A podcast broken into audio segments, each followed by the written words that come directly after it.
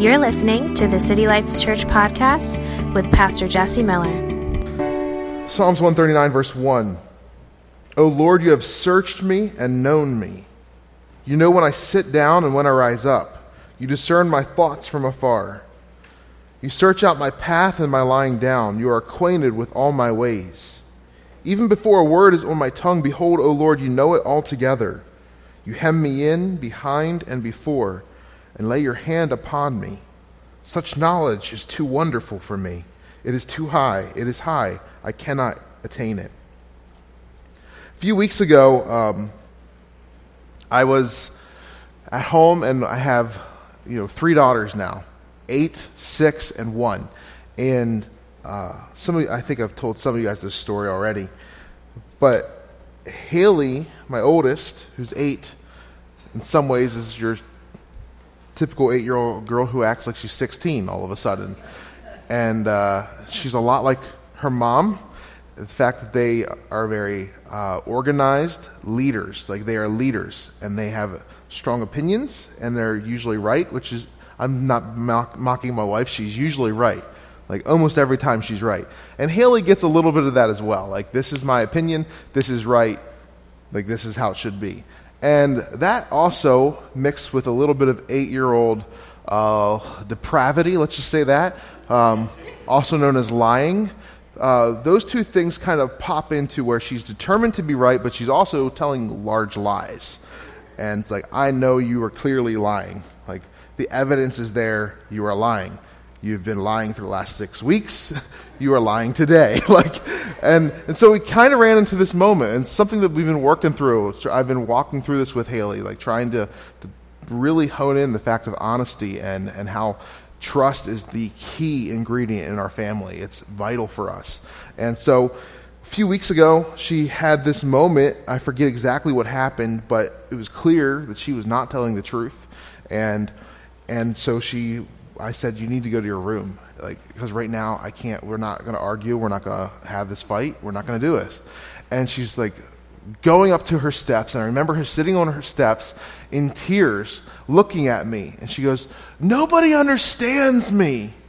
And I'm like, My eight year old just said, Nobody understands me. what is happening here? This got way too real, like too quickly. And so she goes up to her room, and like a few minutes, of course, like I, part of me is entertained by this comment. Like she's eight years old, and she just said that. And the other part of me is deeply grieved because my eight year old feels like she's not being understood. And so I walk up to her room. I get, I kneel down beside her bed, and she's like in tears. And I'm like, "Let's let's talk. Why do you feel this way? What What do you mean nobody understands me? Well, nobody believes me." I'm like, "Haley, let's go through this. Why do we not believe you? Like, what, what, what do we need to do to fix this? How do we change this? How do, you, how do we go to a place where you feel like you're not being understood or trusted to a place where you are trusted and that we understand you? And I, I, I express to her my deepest desire is to know you and to you to feel known by me. Make sense? And so it turned into this big emotional conversation, and you know it's good. I wish I could say she hasn't lied since then. Um, it's a, pro- a, a, process, you know. Um, I do have hope because apparently my sister was a compulsive liar growing up. She's not now. Um, so that's good. That's good news. Um, so, anyway, there's, there's something inside of us, though, that from a very early age recognizes we want to be known by people around us. We want to be significant. We want to be understood. We want to be of value. We want to be recognized. Make sense? Basically, in a sense, we want to have our identity and for our identity to be recognized by others that we care about. Make sense? Every one of us has this desire to be known. We do in some capacity. Whether you're introvert or extrovert, you still want to be known by those that you love. You want to be understood. I was looking at an article in Psychology Today by Dr. Robert Fuller. Uh, the, the, article was called Why Do We Want to Be Famous? And he says this. He says basically that they're, what society creates, these lo- labels as somebodies and nobodies, right? And nobodies are marginalized to the point of invisibility. Since humans are social creatures, banishment carries a threat of being depraved of social and material resources critical to health and happiness, and sometimes to survival itself. No wonder we're so sensitive to indignity. It possesses an existential threat. So basically, he's saying there's something inside of us that when we feel like a nobody, we feel like our very existence, our very life source is being cut off. And we go into this existential, like, crisis threat mode, like what is happening with us. He also says that recognition is to the self what food is to the body. And like food, too little or too much can be harmful. We must understand the effects on those who suffer from either a deficit or a surfeit of recognition and take steps to avoid malrecognition much as we now guard against malnutrition. Seeking fame to preempt indignity and heal the wounds of malrecognition is like overeating to, to protect against malnutrition. So basically, he says there's something inside of us, like, why do people want to be famous? They want to be famous so that the world recognizes something in them. And so what happens is we see people accelerate into fame, and all of a sudden it's too much fame, too much notoriety, and it's almost like overeating to be healthy. Like, I have too much of this good thing. There's something inside of all of us that want to be known and understood. And so we see young celebrities become popular and then they have a breakdown. Think Britney Spears, circa 2003, right? You guys know what I'm talking cir- is circa the right? I don't know. Anyway, around that time, I think I said that right, right? There's something inside of all of us that wants to see the world to see who we are, what we believe we bring to the table called society. And that's inside of us. God put it there, right? See, in the very beginning of this verse, in Psalms 139, verse 1, he says, Lord, you searched me and know me. You know when I sit up, when I lie down. You know everything about me. The psalmist here declares that he is convinced that he is intimately and completely scanned and proved by God. God knows exactly who he is. In the midst of his kingship, Davis, David's like, God, you know me. You know every detail about me. I, he's the, they're talking about a lot of pressure. Talk about already being known. He is the king. Uh, this is realistically the most powerful man in the world at the time. And he recognizes that God truly knows him. God's the one who really understands who he is. He recognizes that. He recognizes not just who he is as an individual, his character traits, the things that he says, but he knows the, his own spiritual condition, where his heart is really at. He says, God, you've scanned my heart. You understand where my spirit is. You understand what I'm longing, what I'm feeling, what I'm struggling with. You get it. You know who I am. Hebrews, Hebrews chapter 4, verse 13 says this There is no creature hidden from his sight, but all things are open and laid bare to the eyes of him with whom we have to do.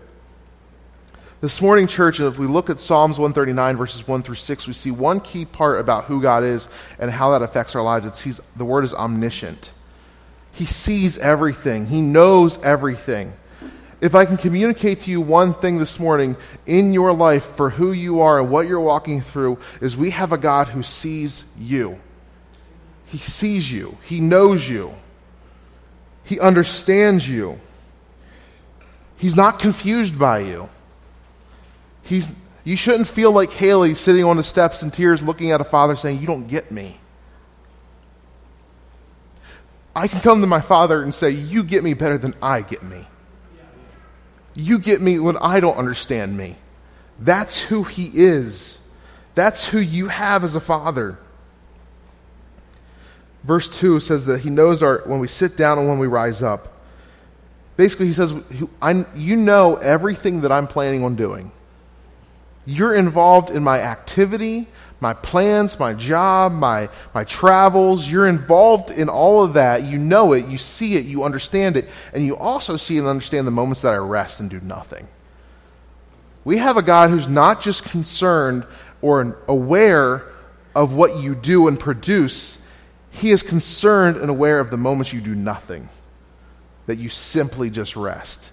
He's deeply interested in you doing nothing. Talk about a boring YouTube channel right?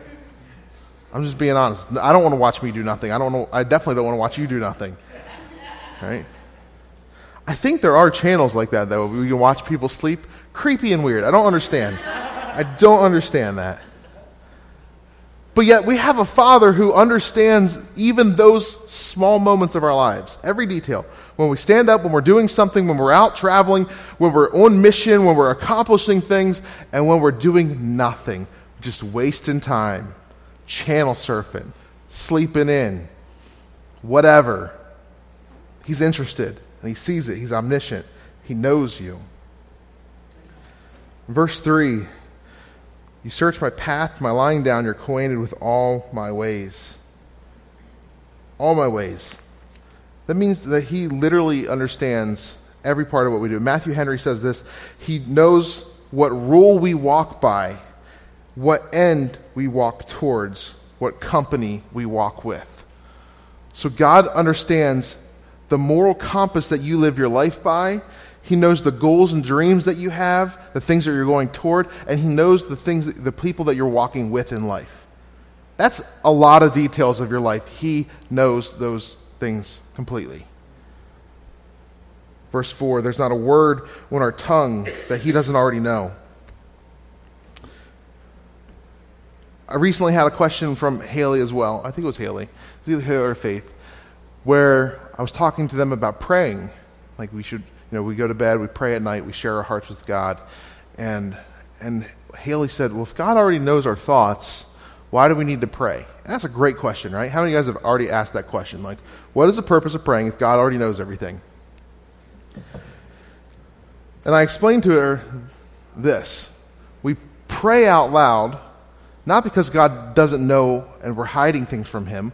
We pray out loud because we're hiding things from ourselves very often. We don't understand where our faith is. We don't really understand the amount of things that are stressing us out. Okay, I wasn't planning on going here, but I remember in Ashley and I's marriage, probably about two or three years ago, I could sense something was like, something was off for like a, a couple, like a week. And I'm like, Are you okay? Yeah, I'm fine. How many of you guys have had that answer? Yeah, I'm fine. Like, are you? Are we, are we all right? Yes, I'm fine. Are we okay? You ask me that one more time, we won't be okay, right? and something's not right. And then I, I risk it a little bit more. Are you sure we're okay? and then all of a sudden, there it is. And I remember her saying, I didn't even know I felt that way till I said it, right?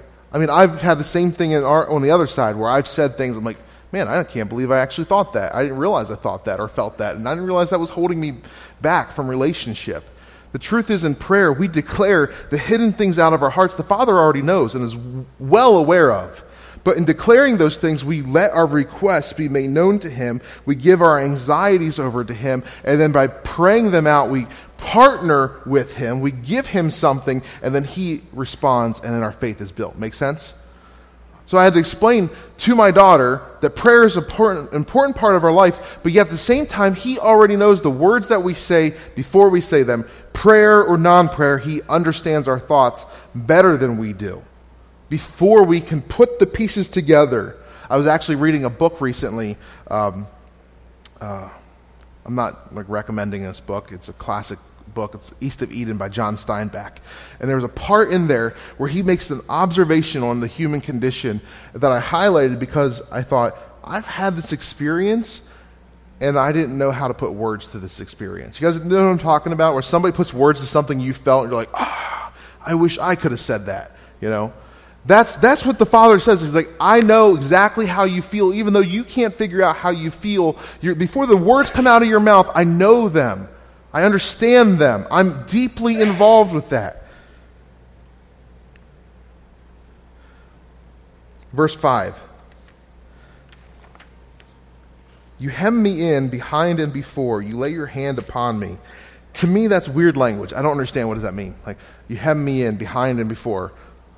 What am I? A, a sheet, a blanket, a quilt? What, what, what, is, it, what is this?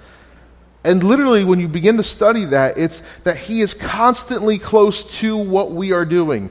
Before and after, He's right there working it together. It's His omniscience comes out of His omnipresence. He is always there, past, future, present. He is in there. He's hemming us together. He understands where we are. He knows, He sees, He's omniscient. Make sense?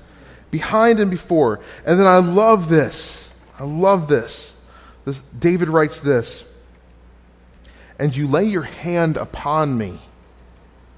Such knowledge is too wonderful for me. We have a God who not just sees us and not just we're known by him and understands us better than we understand ourselves. We have a God who has literally taken his hand and placed it on our lives, placed it on the things that we do to support us, to uphold us, to encourage us, to walk with us. He's not a God who spun the earth, created us, and then distanced himself and is like, let's just see how this works out. Let's just see if they can keep it together for a while. We have a God who's so involved in your life that his hand, the psalmist says, Your hand is on me. How many of you guys uh, have seen? I don't think they do this anymore. I think this kind of died out in like the 80s or 90s. I don't know. But like those car dealers used to have the kiss a car or you have to touch a car thing and the last one standing. So you got grown men wearing diapers, like trying to hang onto a car. Like, you, you want that car. You can only go as far as your arm, right? This verse reminds me that the Father is so interested in me that his hand is on me and he's not leaving me. He can't go anywhere away from me. He's created you and I with such interest, such, such knowledge and awareness that he is on me. And then the psalmist says, This idea, this concept, this information blows my mind. It's too wonderful for me. I can't grasp it. That the God of the universe would be so deeply involved in my life that he is touching me, it doesn't make sense. It doesn't make sense. How is he this involved? How does he care this much? How is he this omniscient to see this? I don't know, but it's what he is, who he is. It's what he does. This knowledge is too wonderful for me. This morning, uh, if I want, the, I want you to see in this Psalms, wherever you're at, whatever you're currently in, you have a God who sees you and knows you. so many times we walk through things and we don't get the answers that we want right away. We're wondering if He's hearing our prayers, if He's even interested at all, if our lives matter. This morning, let this Psalms remind you that He cares, that you are important, what you do is important, and that He completely sees you. He's involved in all your issues, He's involved in everything that you're in. This is not your issue that you're walking through. This is not your question that you're trying to figure out. This is not your dilemma that you're trying to solve. This is you and Him deeply involved in this. He sees you. When, when we understand that He sees you and knows you better than you know you, what has to happen then is we must have to remove ourselves from our internal hypocrisy. So let me explain that. The word hypocrite uh, in, in the Greek and, and the Latin, I think it comes from as well. The word hypocrite is really to be an actor, to be a, a play actor, to wear a, a mask, to pretend to be something that you're really not. And so when we understand that the Father sees and knows us better than we know ourselves, we have to get rid of that fakeness, that acting, that hypocrisy that we like to convince ourselves of. So, first area of hypocrisy is we like to get other people to believe something about us. We want to be known. We want to be understood. So we put on this image of what we want to be known as. Make sense? We, we display a persona so that we can be known as this person. And when we understand that the Father sees us, we have to also understand that the person we put forward, it's not really real most of the time. It's our best self that we like everybody to understand. He sees our worst self as well when we are trying to get the world to know us and we don't recognize the Father deeply, deeply knows us, we're constantly putting on faces. So we have our work face, our family face, our home. Like we have all these faces that we try to put on to be of value, to be known, to be understood. And the Father says, you, could, you can forget all that because I know you. I really know you better than you know you. You still haven't discovered you, but I know you. That's how much I care.